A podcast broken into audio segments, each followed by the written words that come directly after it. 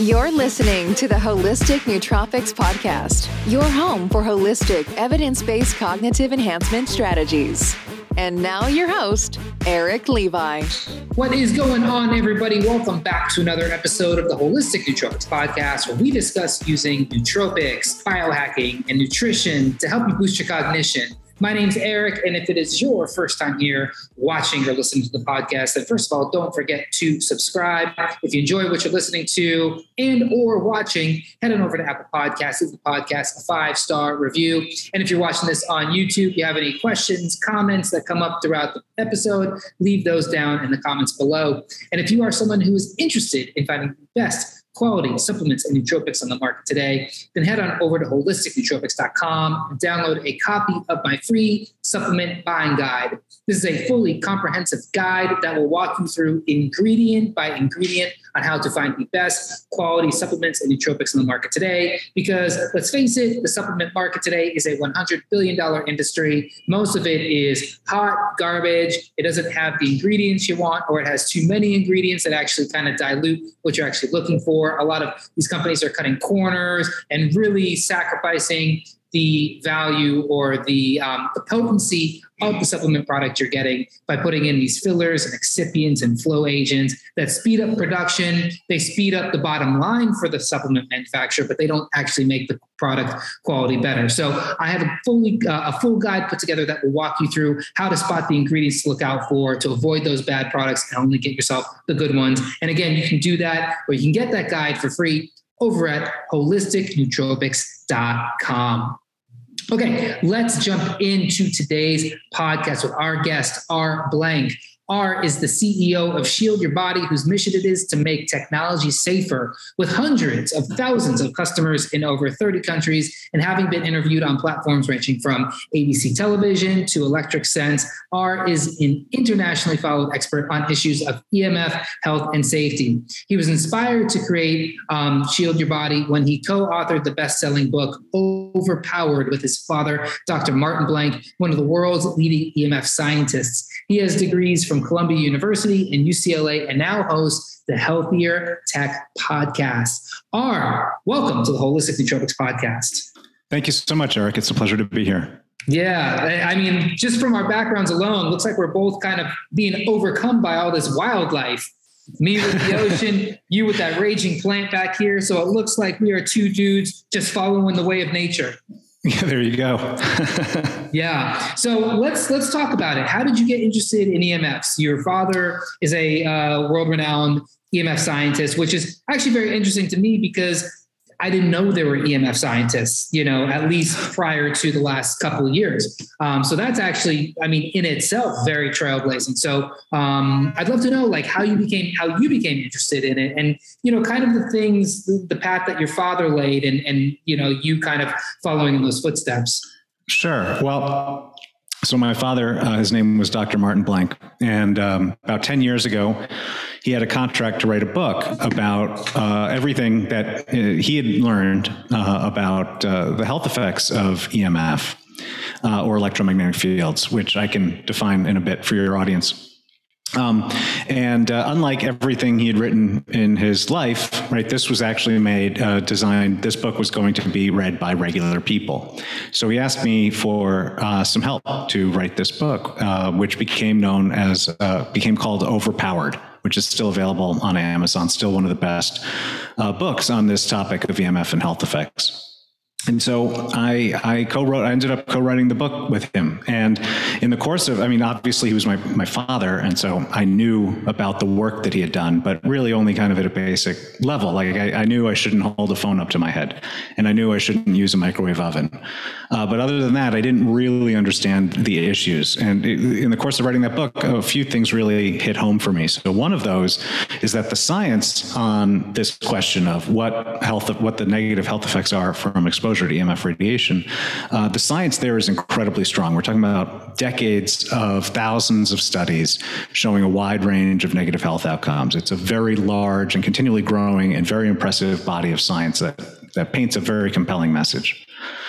On the other side of that, you really focus on the fact that the stuff that emits EMF, the, the sources of EMF, these are all of the things that essentially define modern society, right? It's it's not just our cell phones and our Wi-Fi, it's our power lines and our refrigerators and our light bulbs.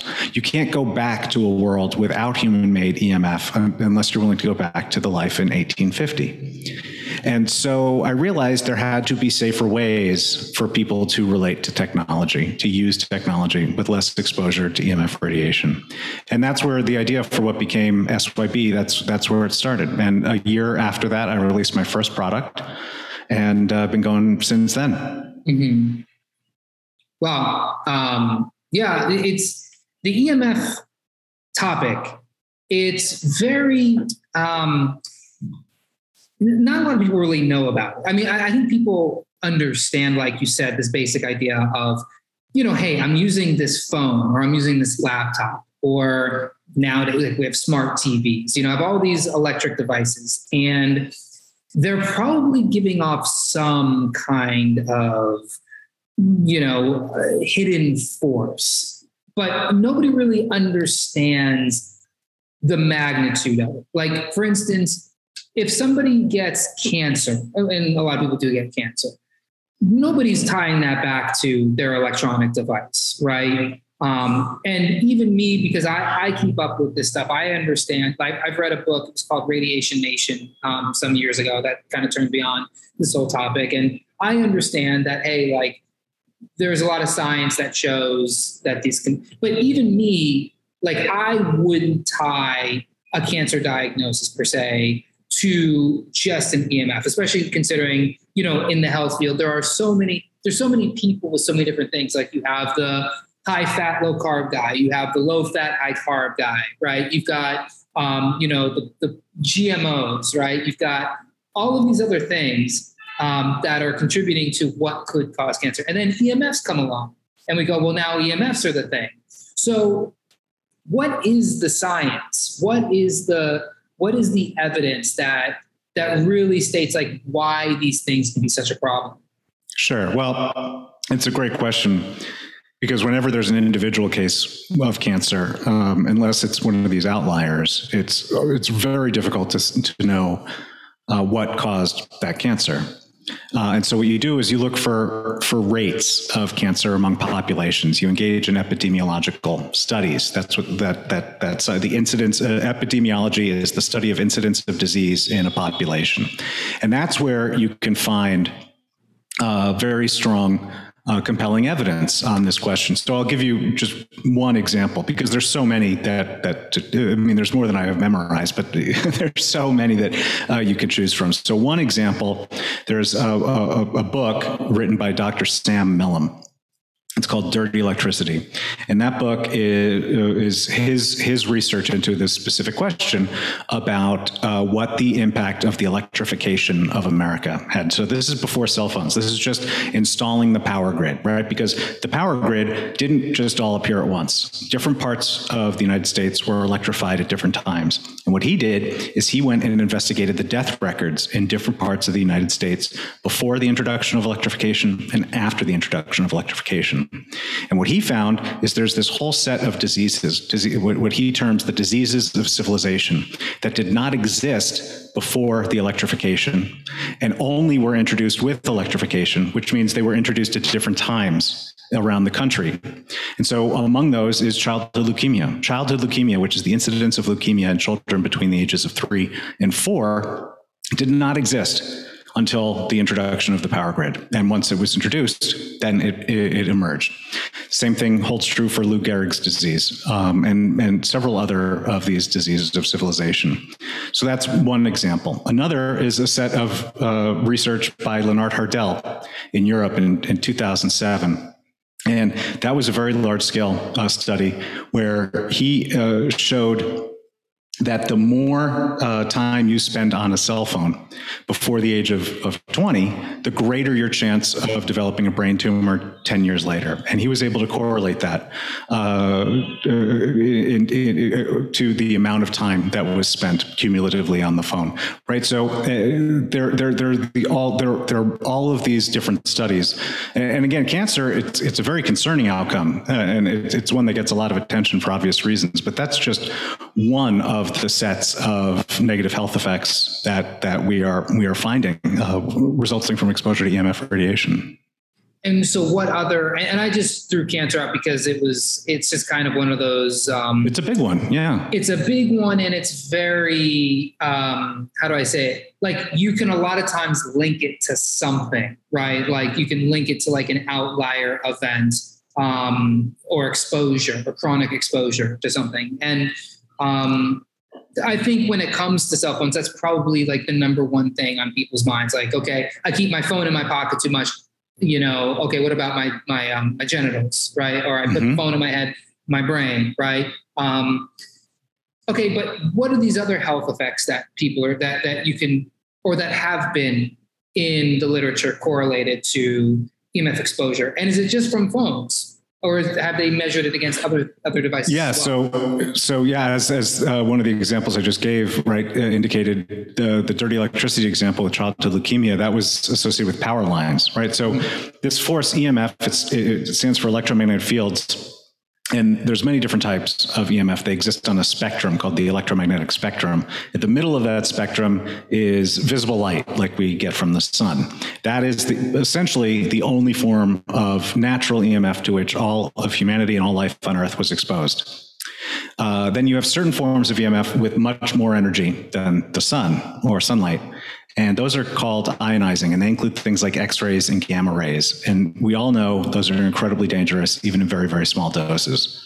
So, what we're talking about here are the human made forms of, of EMF. Those have less energy than visible light. And they include things like uh, that we call radio frequency or microwave and uh, electro, uh, sorry, extremely low frequency EMF. These are emitted by anything that communicates wirelessly. So that includes cell phones. It also includes Wi-Fi and Bluetooth. Um, and then anything that runs on power. So that includes power lines, uh, appliances, and and uh, and so forth. So all of these are forms of EMF radiation uh, of human made well, of EMF radiation, and they're the human made forms of, of EMF. These did not exist on the planet until, like I say, around 1850 with the introduction of the light bulb, then the power grid to power the light bulb, then the all the appliances we started to run on the power grid and so forth. Now, in terms, uh, so when we're talking about the negative health effects uh, coming from, uh, resulting from exposure to EMF radiation, we're talking about all of these different sources, right? So that is cell phones, but it's also Wi Fi, it's also Bluetooth, it's also uh, uh, power lines, uh, it's also refrigerators and microwaves. Now, uh, you asked about the, the, the, number of different health effects, right? So, what, what the science, the story the science tells is that we are basically seeing negative health outcomes or negative some type of negative results in essentially every biological system that is being investigated. So when it comes to cancers right everyone goes to brain tumors first but it's not just brain tumors. There's growing st- amount of research on on thyroid cancer on colorectal cancer on breast cancer. These are all forms of different tumors in different parts of, I already mentioned leukemia, right? So there's many different types of, of cancer and tumor growth that, that are linked through the science to EMF exposure. But then you mentioned uh, the genitals, right? Infertility and subfertility. There's a tremendous amount of science uh, showing that, for instance, men who carry their phones in their pockets have much lower sperm counts than men who don't. Same for holding your laptop in your lap. Uh, in terms of pregnancy, you see there's strong science uh, showing that ex- uh, high exposure to EMF radiation when pregnant leads to a much higher rate of miscarriage. Not just that, but higher incidence of birth defects and health uh, health impact in the child, even 10, 15 years later after birth, just from the exposures that happened in utero. Mm-hmm. You see, uh, sleep disruption is one that is increasingly common because EMF exposure uh, inhibits melatonin production. It's one of the impacts on the endocrine system. Uh, so melatonin production is suppressed sleep cycles are disrupted, sleep suffers. That then has follow on effects, right? Because when you're not sleeping well, you're more susceptible to many other conditions. So these are just some of uh, some of the examples. I know I know you like uh, you're, you're very interested in areas of, of cognition. There's growing research showing that EMF exposure uh, harms uh, multiple forms of memory tasks, uh, both in children and adults. And that, for instance, in classrooms, there there's measurable differences in test in test scores and test outcomes based on uh, levels of EMF exposure. so, and it's not just I, I, I know you like most people are most interested in human effects, I want to underscore this is not just in humans. When I say in every biological system that's measured, I'm talking about, yes, in, in humans, but also in other animals, birds, bees, plants, and so forth. You are seeing just a tremendous uh, uh, impact from exposure to these forces. And the thing is, is that the, the, the number of sources of EMF continues to grow at very, very rapid rates. So the amount that we're exposed to today is more than the amount we were exposed to two years ago, four years ago, much less 20 years ago, 30 years ago, 40 years ago. We need, right, in terms of the exposures that we have today, we won't know what the health outcomes really are for another 20 years. But by that point, our exposures will be orders of magnitude greater because of the, the trajectory of the rollout of all of this technology.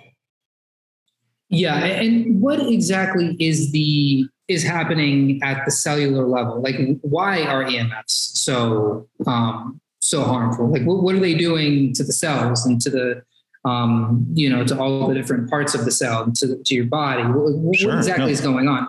Great question. So there's several answers there. I'll, I'll just I'll, I'll, go with some of the maybe the bigger ones. So uh, one is that uh, EMF exposure. So the, what I'm about to cite goes back to, to work done in the early 1990s by Dr. Henry Lai, Dr. Narendra Singh. And what they found they, at the time, they were studying cordless phone radiation because cell phones weren't as big a thing, um, but it's very similar to cell phone radiation. And what they found is that exposure, even short duration exposure, we're talking like 15 minutes exposure uh, to cordless phone radiation, led to increase in DNA strand breaks. So what uh, what is that? DNA is formed of two strands, right? That double helix. There's a there, each one of those is a strand uh, EMF exposure leads to those strands breaking. Now, if both strands break, that means the cell will kill itself, apoptosis, it'll die.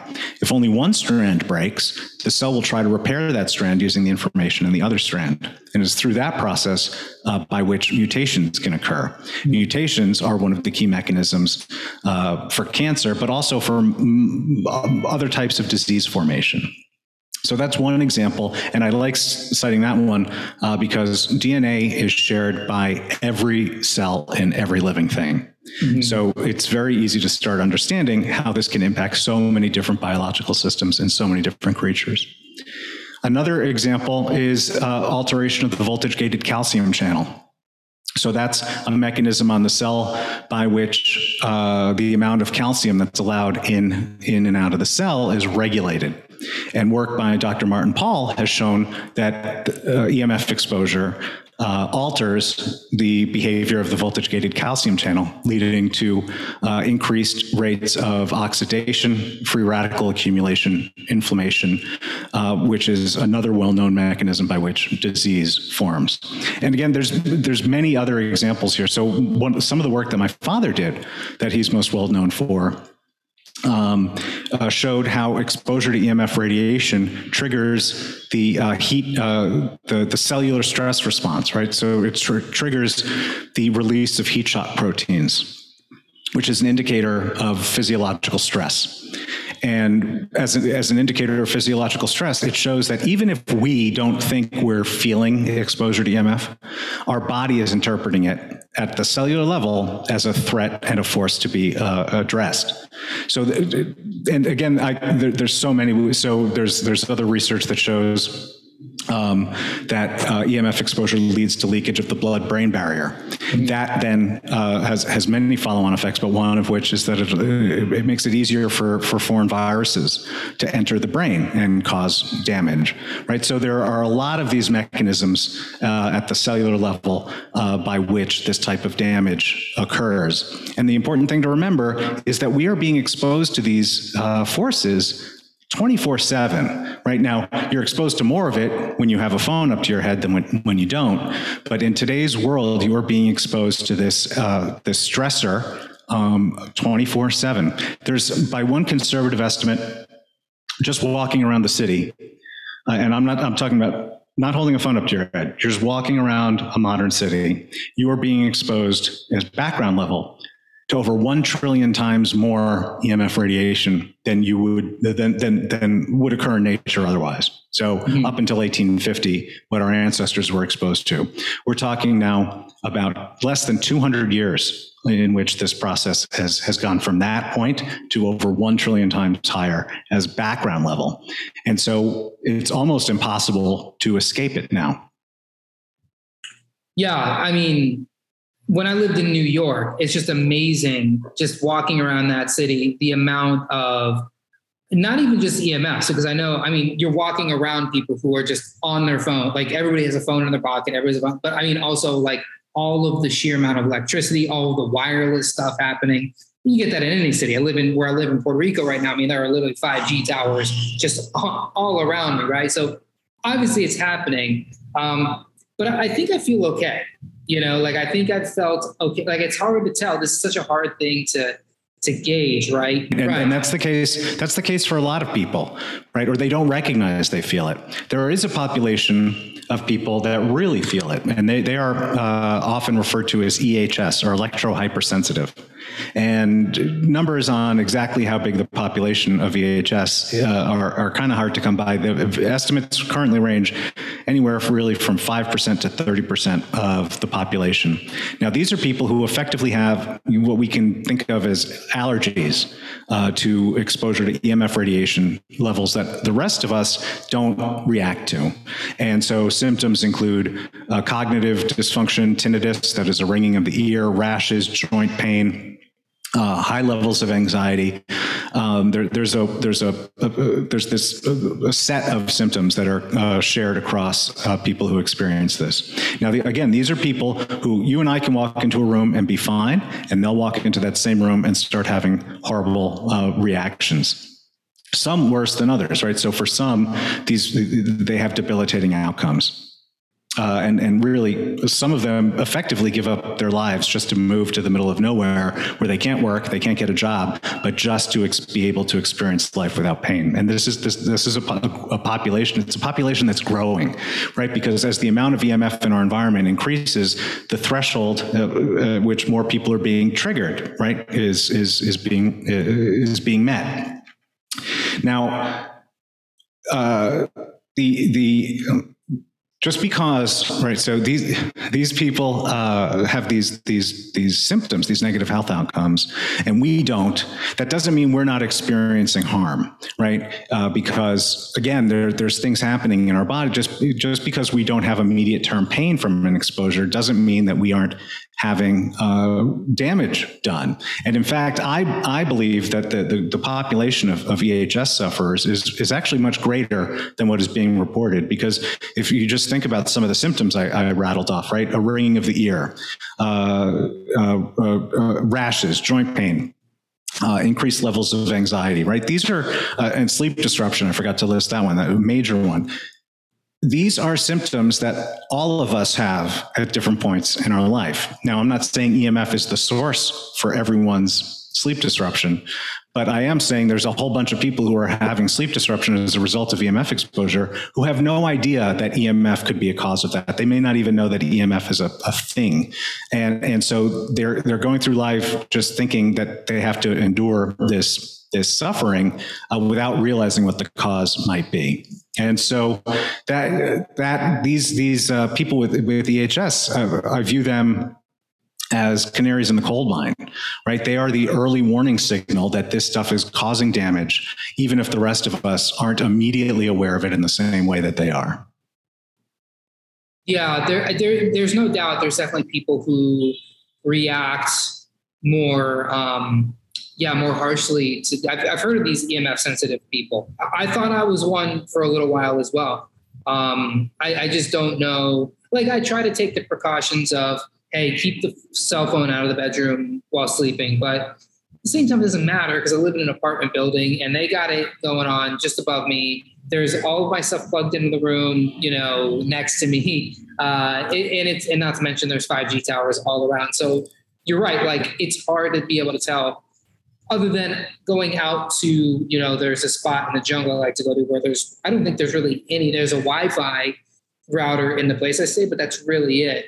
Um, and definitely feel a lot better when you're doing that. But I'm curious, like if there's a through line, like if there's a, like a commonality between all of those people um, who are ems sensitive, other than saying they're ems sensitive, like have they do they have diagnosed autoimmunity? Is there a genetic snippet play? Um, have, have they done any dietary interventions? Uh, what what is the commonality with those people? Well, I, I don't know if I can speak to a universal commonality. I, I can say that there is cross susceptibility. So, if you have multiple chemical sensitivity, you are more likely to have uh, EHS. If you have had Lyme disease, you are more likely to have EHS. Some of the um, uh, the health practitioners that that I work with, um, uh, who are experts both in EMF and, and issues of nutrition, uh, definitely see improvements in their clients through nutritional changes. Um, uh, in, uh, when I say improvements, I mean improvements in their EMF sensitivity as a result. But it's a, you know, it's a, it's it's it's not like a just a fixed recipe. You have to work with them and and get it. But that that's all by way of saying there. There, I I am not here to, and I don't think anyone would go out and say EMF is the only toxin in the world, uh, and that's the only thing that we need to care about and address. Um, there are we live in an increasingly toxic world. There are so many different toxins, and the number are growing growing all the time. Uh, and damage from one uh, almost certainly makes you more susceptible to damage from other uh, toxins. And the better your nutrition, the better your exercise regimen, the better your genes, the more resilient you are going to be to a whole set of these toxins. So that that is by way of saying just that that is the nature of, of life these days. And I'm, I'm i'm here just to help educate people on the fact that this is a toxin. Um, not the worst one perhaps although it's one that is it's just getting the, the deployments of this stuff it, it, it's just happening without any regulation, any uh, consideration of what the science is actually telling us. And, and so that's why I think this type of education is so important, especially because it is a completely invisible force. You can't smell it, you can't taste it, you can't touch it. Uh, it's very easy to ignore. And uh, that's unlike many other types of toxins, which you can't see or you can taste or you can touch.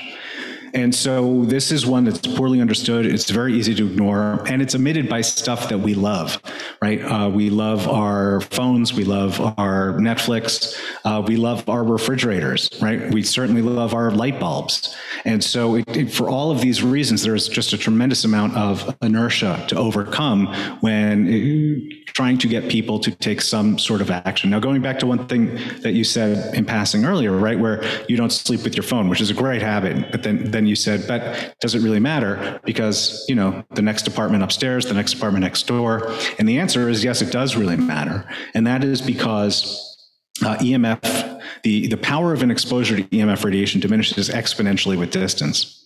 And so even if your neighbors all have phones in their rooms, in their apartments, the fact that you have yours right next to, well, you don't, but if you did, uh, had one right next to your, your bed while you're asleep, the exposure from that phone is going to be so much greater than from, you know, 10 phones in, in four nearby apartments because the power diminishes exponentially with distance. So the close, that's why creating as much distance as possible is such an important defense tactic.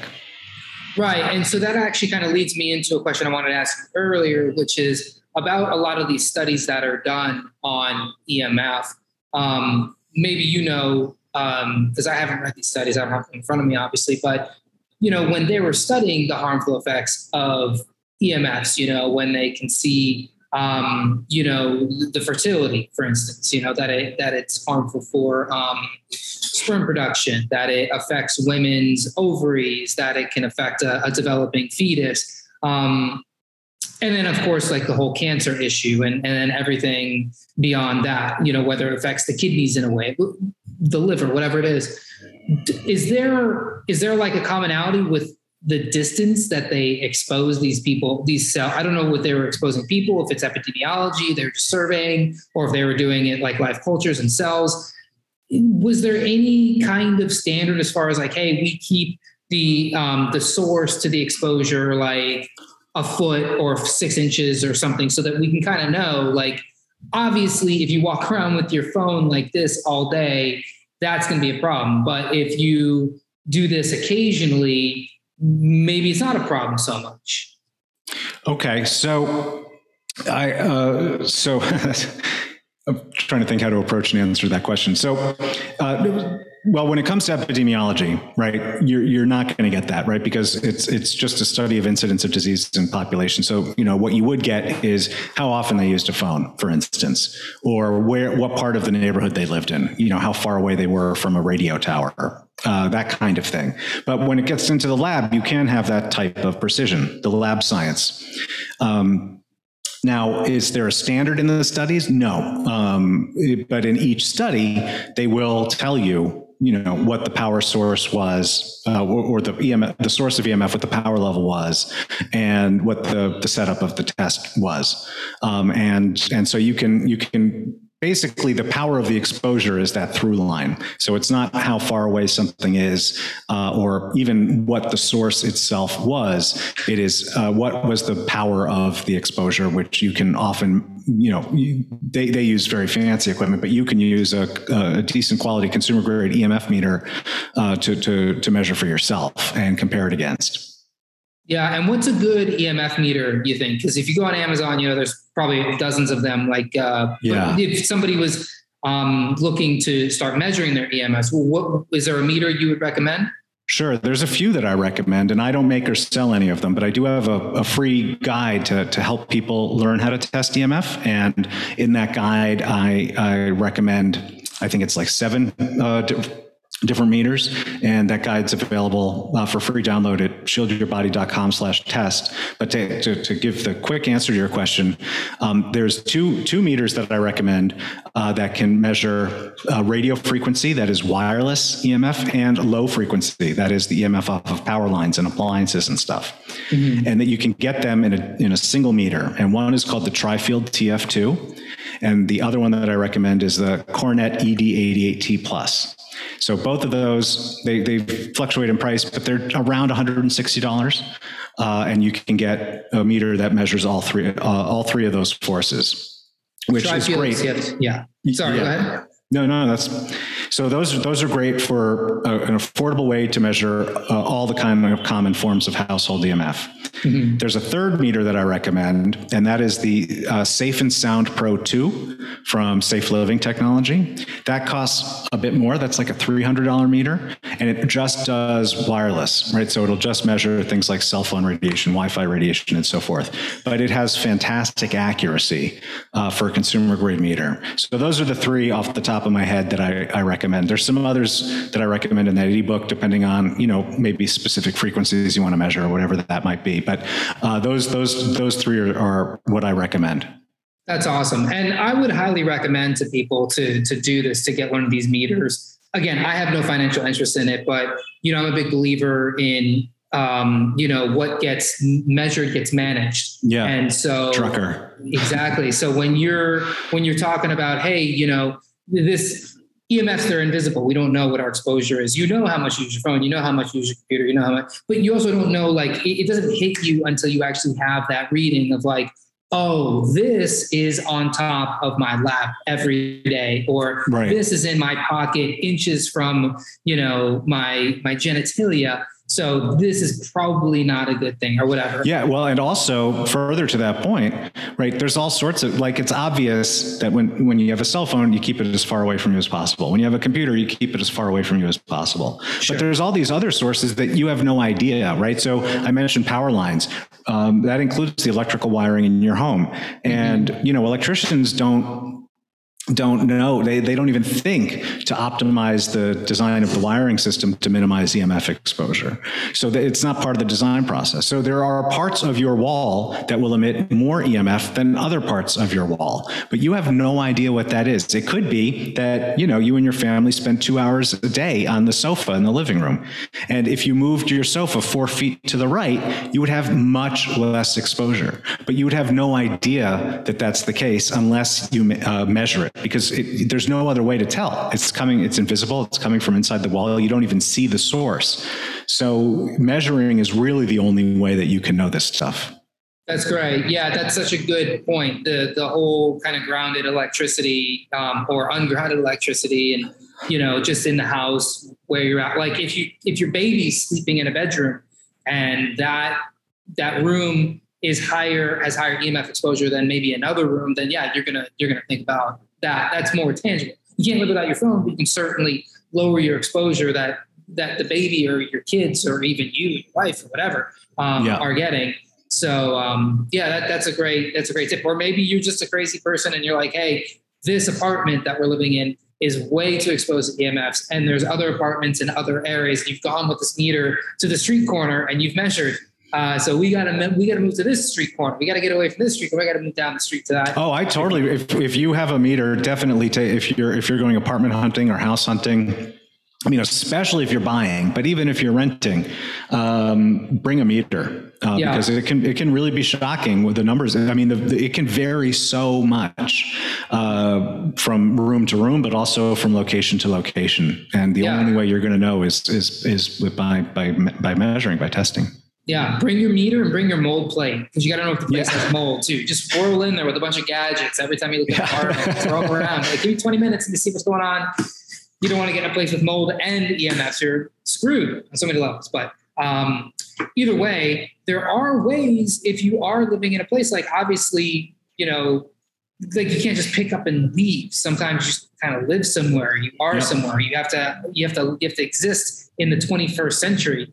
Um, so, what are some ways that you know people can kind of minimize their exposure while still being an active member of society? Sure. So, well, we just talked, uh, since we were just talking about, you know, house hunting and being stuck in an apartment and maybe not being willing to move or whatever that might be.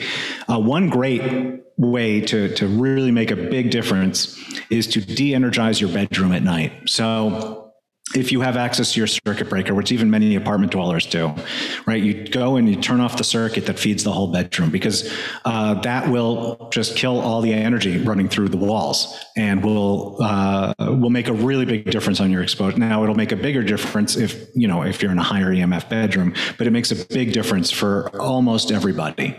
So de-energize the bedroom at night. Now, other other examples like that: turn off your Wi-Fi at night, right? So. Uh, Wi-Fi. I mean, ideally, you would get rid of the Wi-Fi from your apartment or your home and replace it with Ethernet. But I know for just from dealing with uh, uh, regular consumers, that's a big step for a lot of people, and so they're not willing to do that. So instead, start by turning it off at night, and you will see if you're like uh, everyone I've ever talked to who's tried that, you will see a big difference in your sleep uh, on the on the very first night. And this matters, by the way. I like underscoring this, even if you live in an apartment building where you can see 20 other Wi Fi networks. Again, because of that distance factor that I was talking about earlier, right? Because the Wi Fi in your apartment is almost certainly going to be stronger uh, than your exposure to the Wi Fi from any other number of apartments in, in your building. Uh, not carrying your phone in your pocket or your bra, or turning it into airplane mode if you do. Airplane mode is a really powerful feature um, because when you enable airplane mode, uh, you're essentially cutting off all the EMF from your device. There's still a tiny little bit coming, but oh, it's a huge reduction in the EMF. But if you can't turn it into airplane mode, do not carry your phone in your pocket or your bra or right up against your body in any way. Uh, in fact, if you read the manual for, for some of the more popular devices, uh, like the iPhone, uh, you're not supposed to hold it up against your head or carry it in your pocket. There's supposed to be a minimum degree of separation just to keep it underneath federal guidelines, which themselves are too high. Um, so these are, oh, I'll give one final one that I think is very important. Um, don't use Bluetooth headsets like AirPods. Um, when you're using Bluetooth is the same kind of radiation as Wi-Fi. And when you're using Bluetooth headsets, right, they're right up, right in your ear canal, which is very close to your brain, in a part of your head not shielded by, by the skull. There's no natural shielding there by what your bone wouldn't otherwise provide. And it's generally for extended periods of time.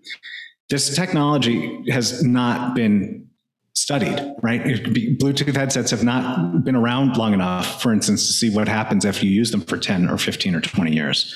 Uh, that, and this is how wireless technology is deployed, right? We deploy it uh, as long as it doesn't burn you, which is essentially the, the, the, single health standard that's applied. As long as using it doesn't burn you, uh, then it's safe and we can deploy it. And then we don't actually know what the impacts are until 10, 15, 20 years later, which is kind of the point we're now at with cell phones, where we're seeing the, the massive amount of, of research uh, uh, indicating the kind of harm that it is causing. So those are some of the, the, the best ways, right? It all boils down to two, two, two key rules. One is minimizing your use of EMF emitting technology. So just using it, the, the, stuff that adds value and the stuff that doesn't really add value to your life, maybe turn it off or get rid of it or don't buy it in the first place. Uh, because there are so many options now. Um, they're trying to make everything smart in, in ways where maybe a lot of it doesn't make much sense. I mean, you know, smart thermostats, I can kind of see the value in that, but a smart refrigerator, I don't see really the value in that. They have smart kitty litter boxes, they have smart hairbrushes, they have smart tampons. Uh, it's it's ridiculous, and you don't, it, it, you really don't need this stuff. And each one of these, this it's it's another, it's an additive source. It is adding to your cumulative exposure, which is increasing your health risk. So that's the first key rule: is minimize your use of EMF emitting technology, and then the second is to maximize the distance between your body and the technology when it is in use. You want to keep as much separation as possible. So if you're um, if you're talking on your phone, use a, a headset a wired headset and keep the phone away from you. If you're on your laptop uh, and, and you, you, know you're at home, you you have the control over the environment. You know, plug in an external keyboard and keep the laptop further away from you. If you have Wi-Fi router, you know, uh, keep it as far away from where you and your loved ones spend time when you're home. Right? There's lots of ways to do this. And then, as the those so those are the two best ways, right? Get, the best form of EMF protection is minimizing or eliminating the exposure in the first place. Then uh, what you can consider using are uh, laboratory tested EMF protection products, like the ones that I make and sell at Shield Your Body. So I'll give you one. We have we have a couple dozen products. I won't walk you through all of them, but I'll give you one example of, of where this kind of thing makes sense, right? So one of my top tips for people is to not, as we just said, to not carry your phone in your pocket. Um, or to turn it into airplane mode if you do. Uh, but there's some people who uh, cannot do that or are not willing to do that, right? Because when it's in airplane mode, you, are not going to be able to get calls. So, you know, there, there's some people who need their phone on them for work and they have nowhere else to, to carry it. It's not like they have a big, uh, I don't know, suitcase that they can put it in or whatever it might be. So that's why I make the phone pouch, the SYB phone pouch, right? The phone pouch makes it safer to carry the phone in your pocket or your bra. The rear of the pouch is lined with EMF shielding material, which deflects radiation in the other direction. The front is unlined so that your phone can still send and receive signals. And that's a really good example. It's a very popular product, but it's a really good example of where EMF protection uh, can really help people. Um, there is no single, like, you can't just go out, like, you can't go out and buy something that makes EMF safe, and you can't go out and buy something that eliminates your exposure. But you can buy certain types of products, like I said, like mine, that can really help you eliminate or reduce uh, very specific exposures. Uh, and so that is that. Uh, so those are the, those. You have the two key rules of minimizing use and maximizing distance, and then as a second line of defense, using good laboratory tested EMF protection products. Yeah, I, I like that approach, and um, I'm looking at the the phone pouch now on your website. It's interesting. Um, definitely an interesting, uh, you know, I guess, um, device, not device, but, uh, but protective accessory yeah. accessory. Um, you know i personally use a um, I have a phone shield that i got from um, i got from amazon a while ago. I think it works. Um, i was able to procreate successfully and i used my phone in my pocket quite well. Um, but um, but I, you know it's it's one of those things where it's like it's hard to tell you know it's hard to tell like if it's working or not. You can only just go off of these specific like life events or or, or biomarkers you know? Um, well with with products like mine you can actually so if you get a, a decent meter like the trifield tf2 uh, or the cornet that I mentioned, or or the, even the, the safe and sound. Um, if you use a decent EMF meter, you can actually measure the efficacy of my products, and and, and that's that's actually the whole reason I wrote that guide uh, that I was mentioning earlier that people can download is so uh, to, that teaches people how to test. It was to to help customers verify my own product claims for themselves at home um, or wherever they're using their product. And so with the type of because there are there are EMF protection devices on the market that make claims that are not verifiable, that are not quantifiable. Uh, mine are not in that class. Mine are in the class of EMF shielding. And when you're shielding EMF, you're blocking it. You can actually measure the difference in EMF levels as uh, before and after. What are the materials that are blocking the EMF? Sure, great question. So, uh, EMF shielding was invented almost 200 years ago by a guy named Michael Faraday, a British scientist who, who, created what became known as the Faraday cage. And what he showed is that if you weave conductive metals into certain patterns, uh, you can block and deflect certain frequencies of EMF radiation.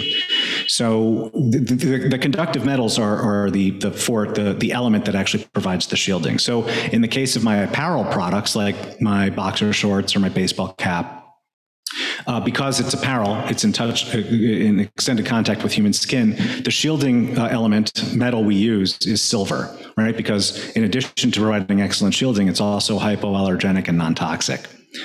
Um, with the products that don't come in touch with your skin, like in the phone pouch, right? The the shielding material is, is woven into the pouch. You don't ever touch it.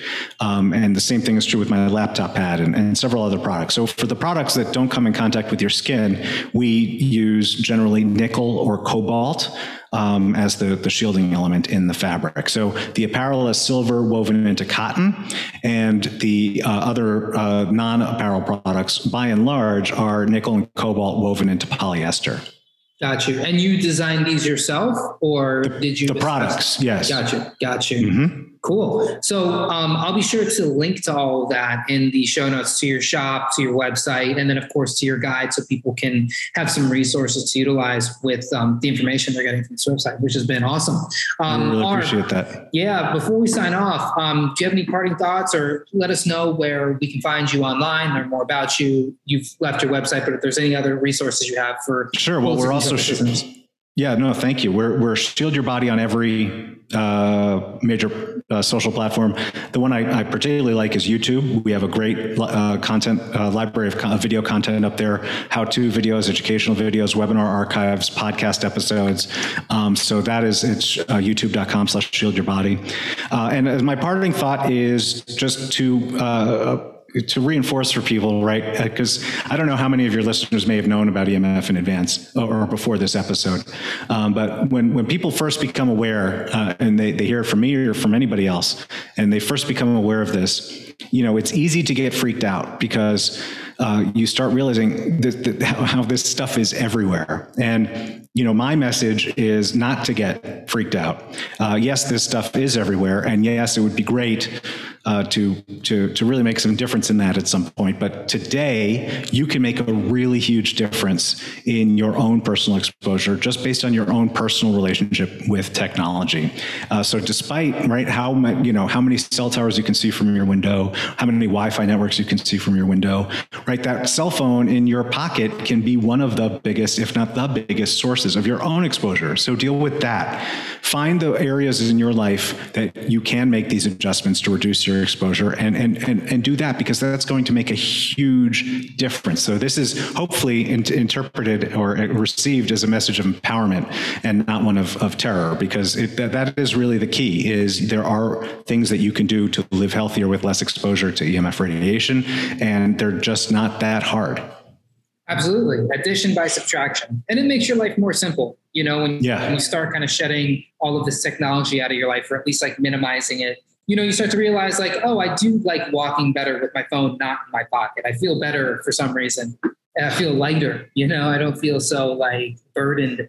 Um, plus, it's just nice to just get your phone out of your life for a little bit, right? So, totally, that totally helps. And I think the laptop um, cover is, is awesome too. You know, how many of us are sitting there just with our lap? Like, that's the problem. You can take your laptop anywhere and just plop it on your lap, and you don't even think about it most of the time. Um, and I've, I have um, some laptop covers that are just too bulky to carry around. So, um, yeah, definitely have some separation between your device and you. Um, and it looks like your product's is one of the better ones to go with. So um, I'll be sure to link all that. So thanks, R, for joining us on the Holistic Nootropics podcast. Listener, viewer, if you enjoyed listen to, head on over to Apple Podcasts, the podcast five star review. Subscribe if you haven't done that already. And if you are curious as to what more Holistic Nootropics has to offer. You can take some time, scroll through the whole Holistic Nootropics library here on YouTube or head on over to holisticnootropics.com. Until next time, everybody, peace. Thanks for listening. For more brain boosting info, in depth articles, and show notes, check out holisticnootropics.com.